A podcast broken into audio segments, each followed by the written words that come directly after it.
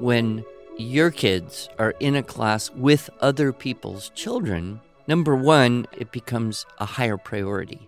The second thing is you are more organized.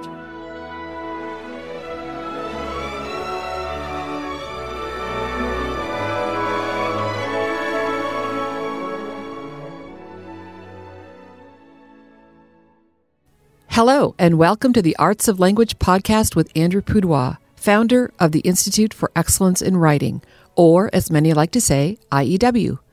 My name is Julie Walker, and I'm honored to serve Andrew and IEW as the Chief Marketing Officer. Our goal is to equip teachers and teaching parents with methods and materials which will aid them in training their students to become confident and competent communicators and thinkers.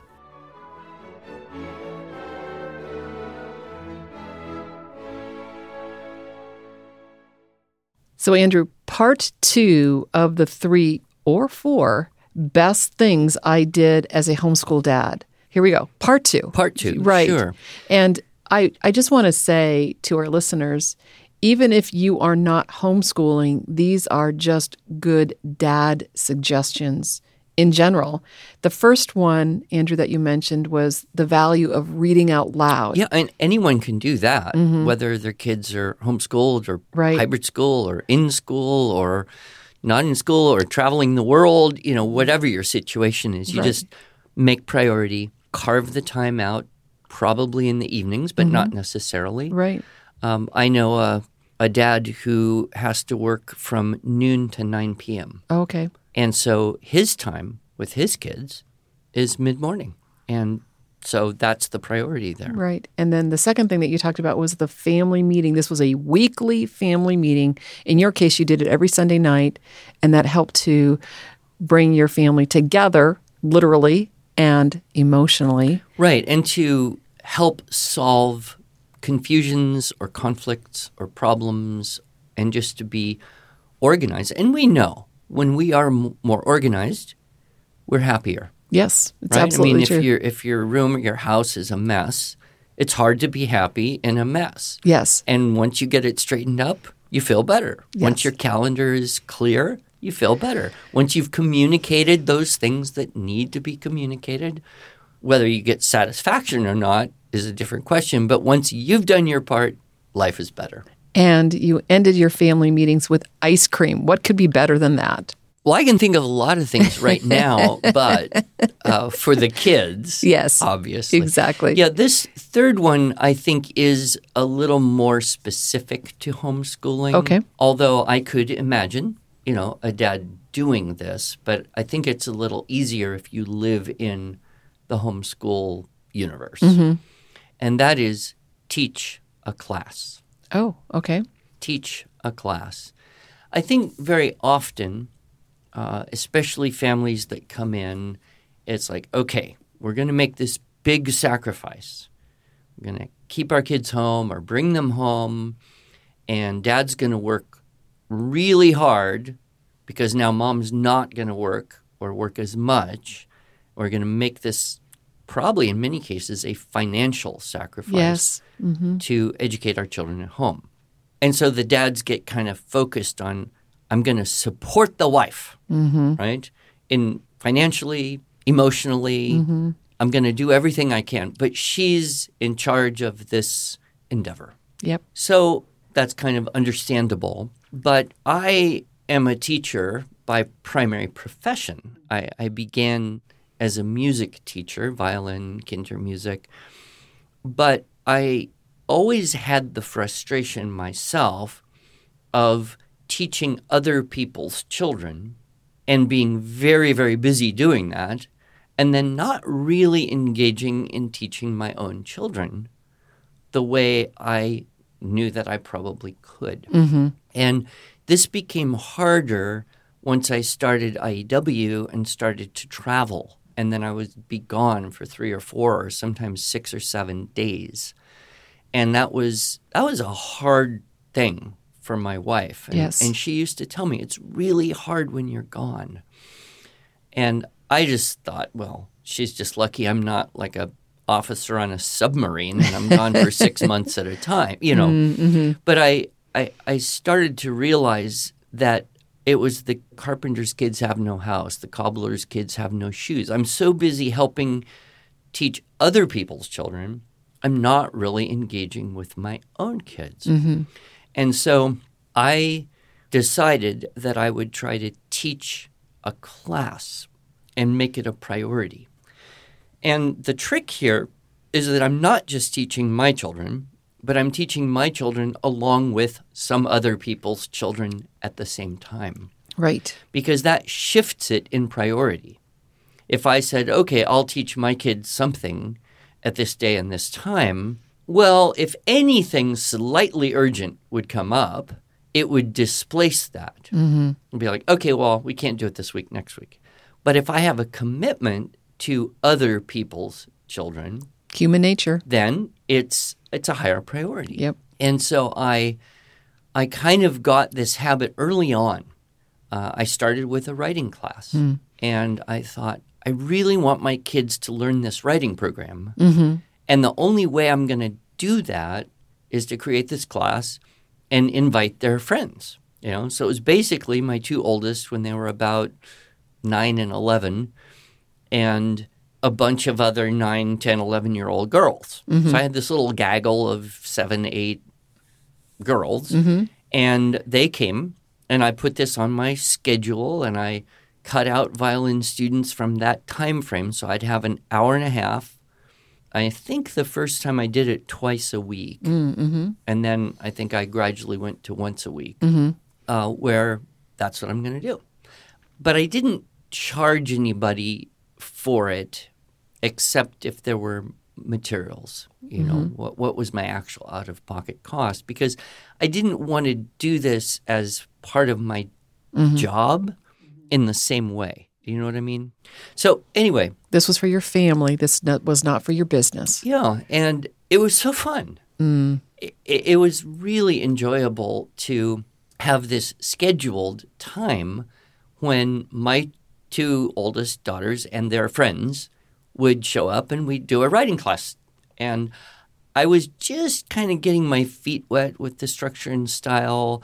You know, I had taught a couple years in a school, mm-hmm. but this was kind of a different world where it was like we're just having a class and now you get to go finish the assignment at home or whatever.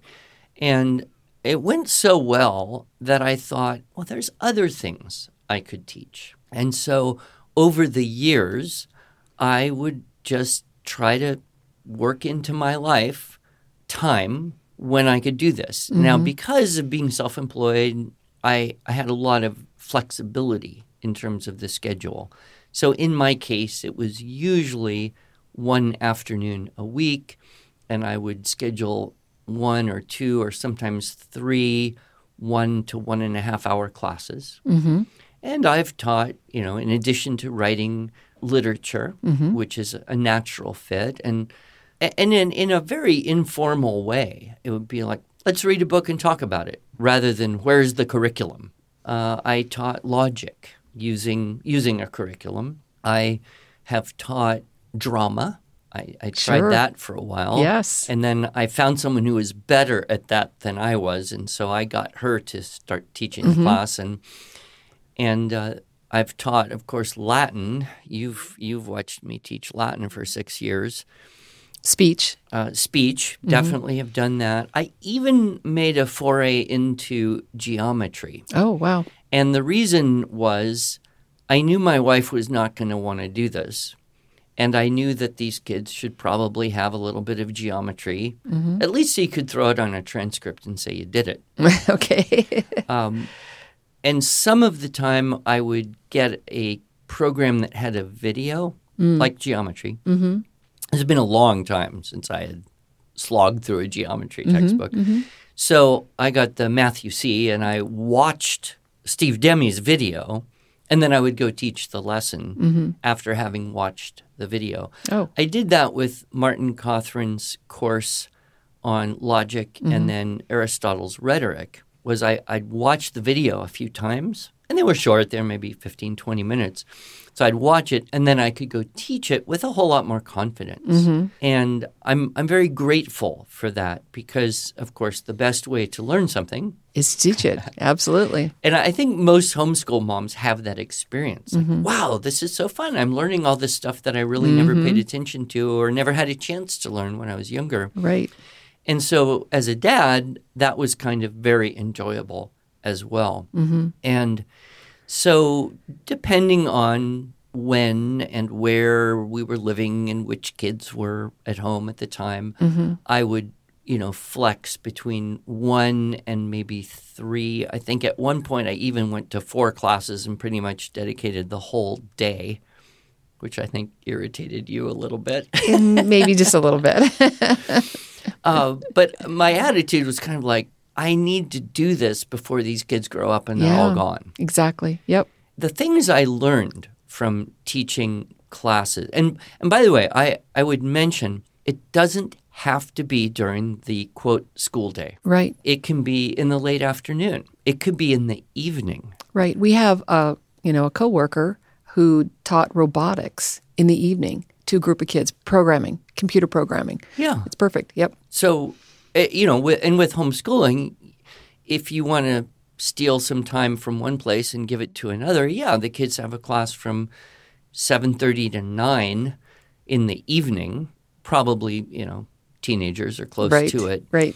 Well, then they can have some free time some other part of the day or Sure. sleep in or but y- with with homeschooling it's not like you have to start at 9 and finish at 3.30 like a, mm-hmm. a normal kind of school day. I mean we've never had that attitude. It's like do what you can when you can and flex mm-hmm. flex on the time.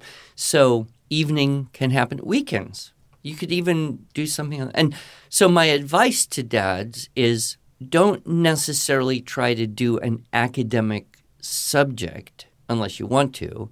Instead find something that you either know about and love or something that you want to learn Exactly. Yep. I didn't know any Latin when I started to teach it. I certainly had never read Aristotle's Rhetoric, but I thought, hey, there's the book, there's the guide, there's the video. I can do this, and maybe I'm only two steps ahead of these kids, but we will all learn something. Sure. I'm not going to be the best teacher of this in the world, but I'm the best one available. Mm-hmm. And if I don't do it, who else will? Right. And so I've I've encouraged, you know, several dads to do this. I remember one man in particular, incredible, incredible artist, sculptor, blacksmith. Th- this man, his artistic ability is so far beyond anyone I have ever met. Hmm. It seems to me supernatural. Hmm. Like, how could a human being be like this? Mm-hmm. Like Da Vinci hmm. or Michelangelo. That's Wow. that's where he is in my level of esteem. Mm-hmm. Well, you know, I I said, okay, you should teach art to this little group of homeschool kids that I've got going here. And he's, oh, I'm really busy here. Sure.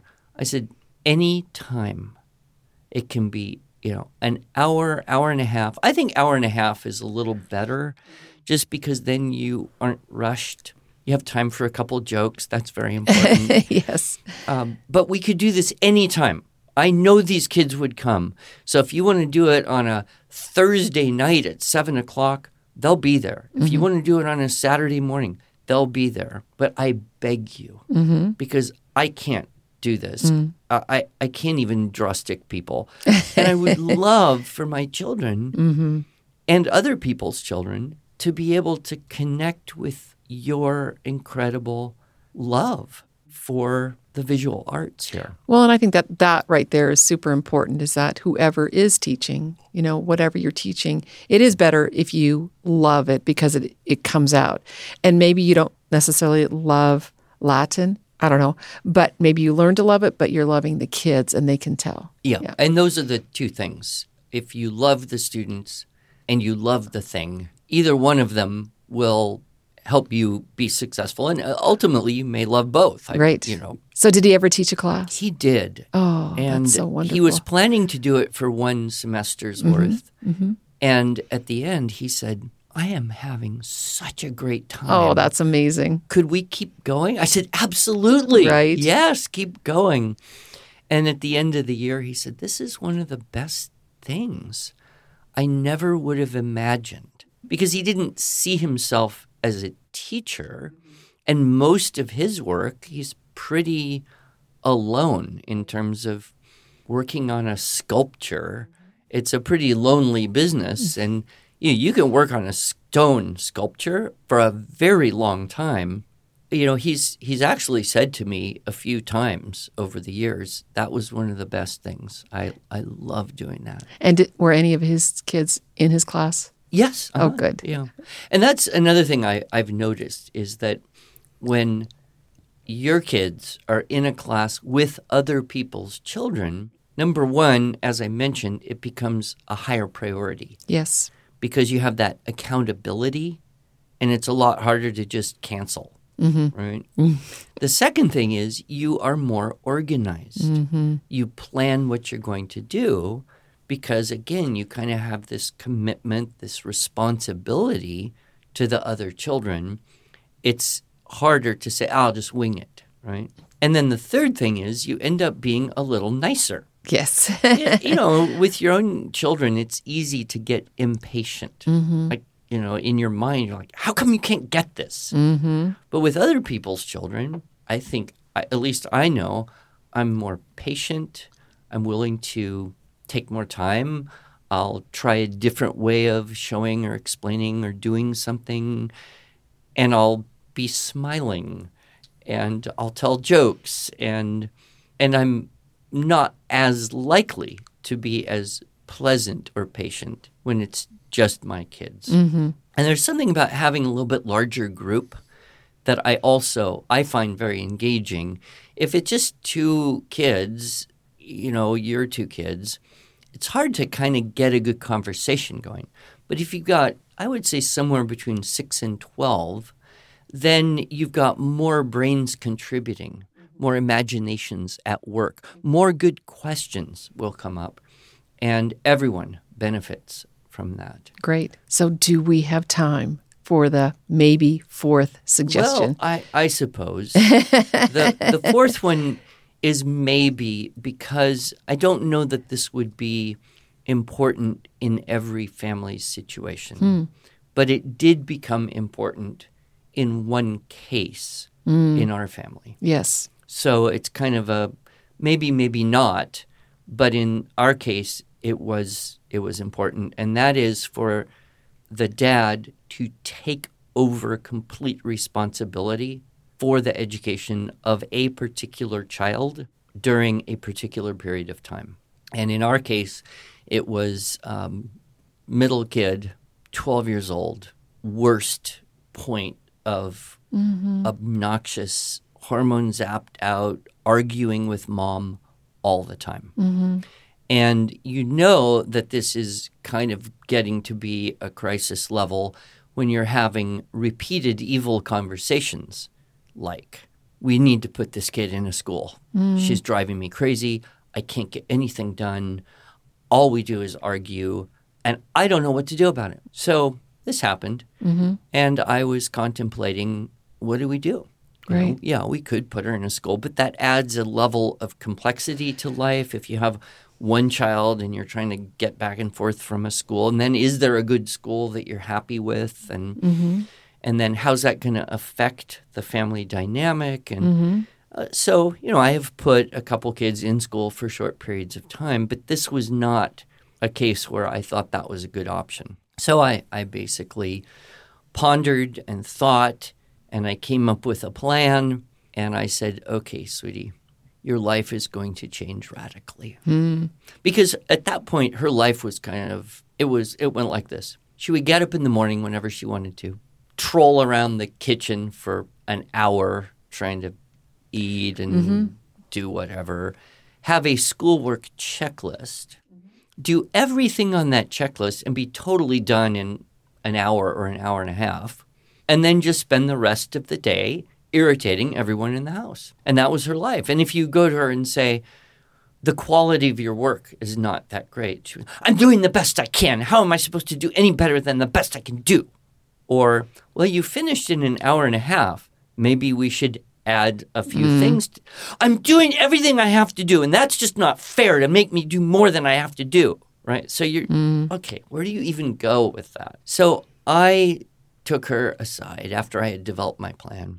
I said, okay, we're going to make some rules here because, quite honestly, if things don't change, we're going to send you to Timbuktu. Where is Timbuktu? Um, it's, I believe, in the Sahara Desert. Okay. Uh, obviously, it's an expression, yes, but yes, yes. uh, the first thing I said is, you are accountable to me personally for all your schoolwork. The second rule is, and this is how this is how severe the situation was.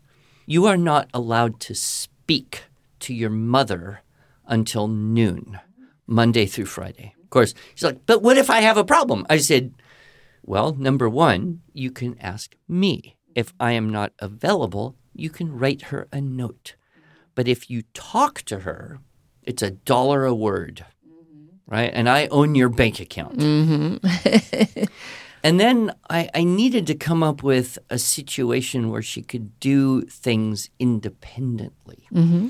So I stripped down pretty much the whole idea of curriculum. Mm-hmm. And I said, Your job is to study four hours a day. That's your job. Within that, I really don't care a whole lot what you study, but that's your job is to study four hours a day. And I, I gave her this piece of paper that my very first real boss, mm-hmm. like when I got my first real job, not McDonald's or a pet store, but when I had a job where I had to get things done, mm-hmm. and it was a full time work, responsibilities, working in an organization. She gave me this thing. Mm-hmm. So it's a piece of paper that has a blank space for every 15 minute slot of the day from, in that case, it was from 7 in the morning until 10 at night. And I had to fill in every 15 minute block with what I was doing. Right. It was painful. It was eye opening. It was awful, but it was good. And you know, of of the whole couple years I worked there, this is a nonprofit organization. I was kind of like a volunteer, but it was a full time mm-hmm. thing. I look back and think "Phew, that was one of the most powerful parts of that experience. Right. There is a book called The One Life Solution that I've read, actually part of my MBA program, and included in that is something called a time audit.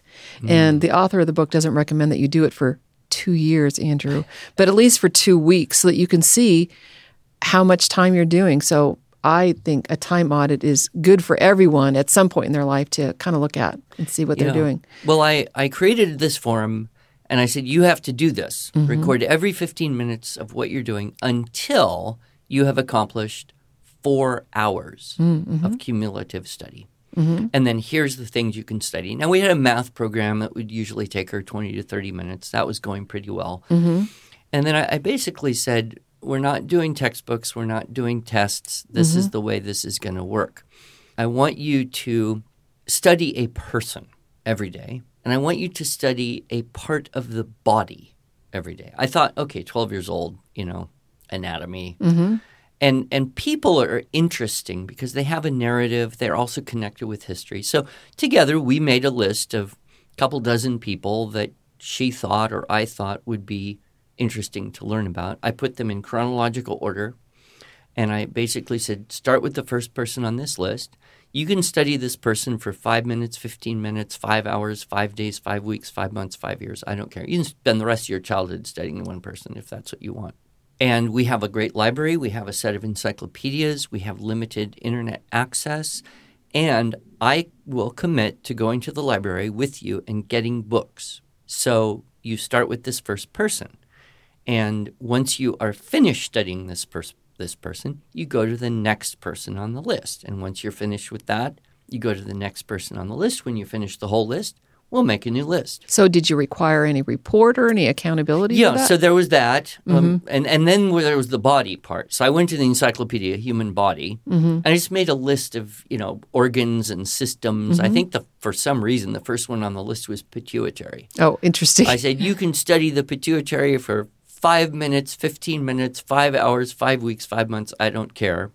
And when you're finished, go to the next thing. And you have to write a paragraph. Now, mm. fortunately, by 12 years old, this kid could write pretty well because, you mm-hmm. know, Here we are. that was my business. And you have to write a paragraph about what you learned about the person, a summary. Mm-hmm. And you have to write a paragraph about what you learned about the body part, mm-hmm. a summary. So every day you have to fax me. And I put a fax machine in her bedroom Wow. with the phone cord cut off. uh, and I, I want, and it was this fax that goes into my computer. Mm-hmm. So wherever I am in the world, I'm going to get this fax from her mm-hmm. every day with two paragraphs and a time log. Mm-hmm. And then I had a little form that had her, you know, basically she could write whatever she wanted about her attitude or how she was feeling or any frustration, some way to communicate with mm-hmm. me. And and then she said, "Well, what about reading books?" I said, "Good point." We made a list of books. I said, "These books will qualify as study. Mm-hmm. If you read a different book, that's on your own time.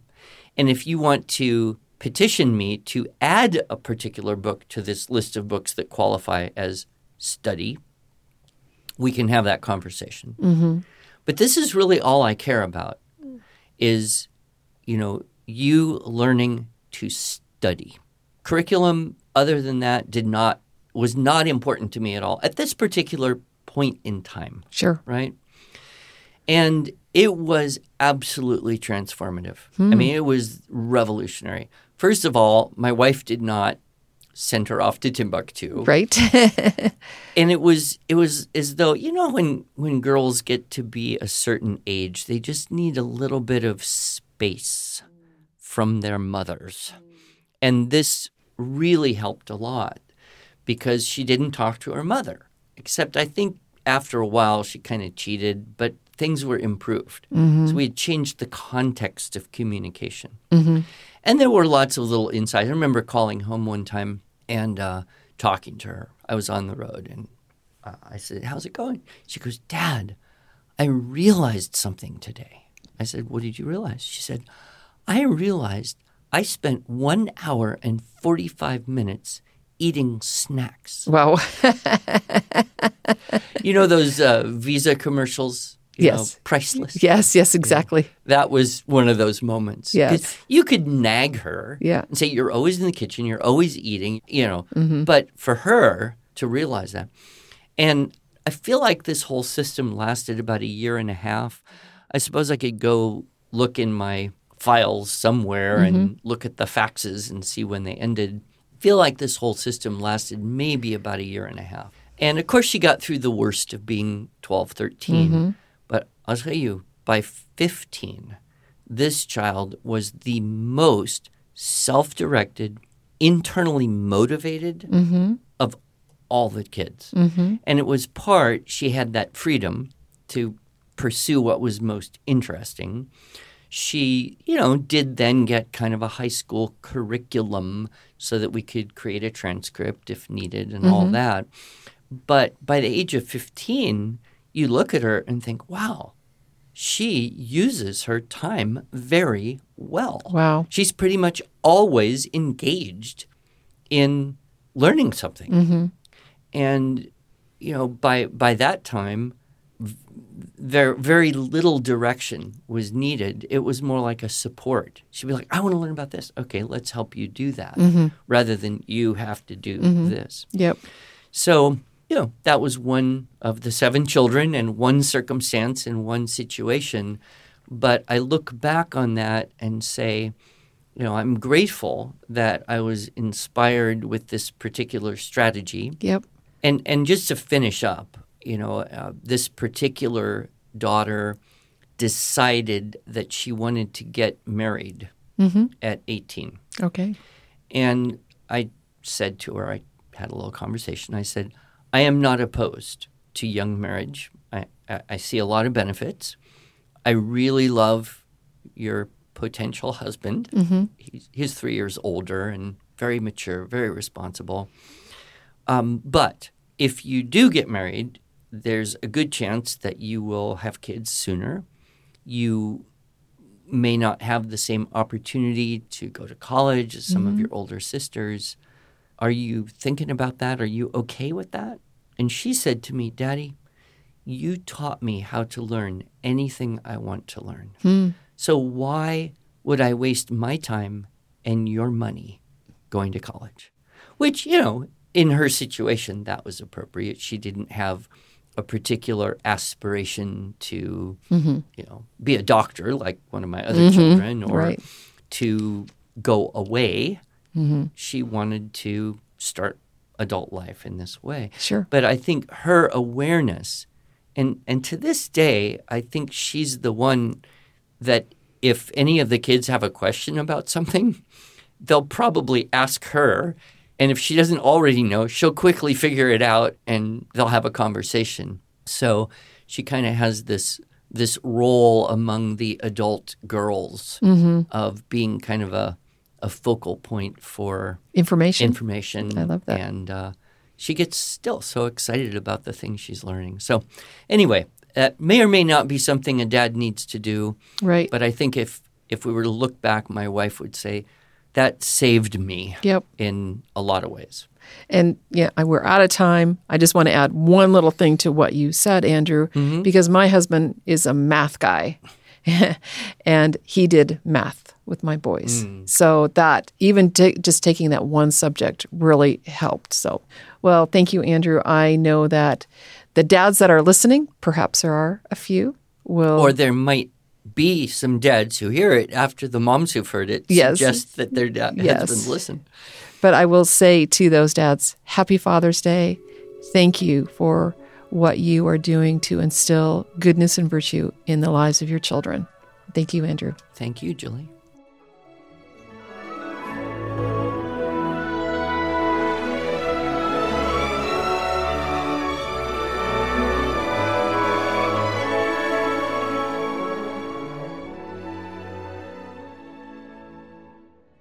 Thanks so much for joining us. If you enjoyed this episode and want to hear more, please subscribe to our podcast in iTunes, Google Podcasts, Stitcher, or Spotify, or just visit us each week at iew.com slash podcasts. Here you can also find show notes and relevant links from today's broadcast. One last thing. Would you mind going to iTunes to rate and review our podcast? This really helps other smart, caring listeners like you find us. Thanks so much.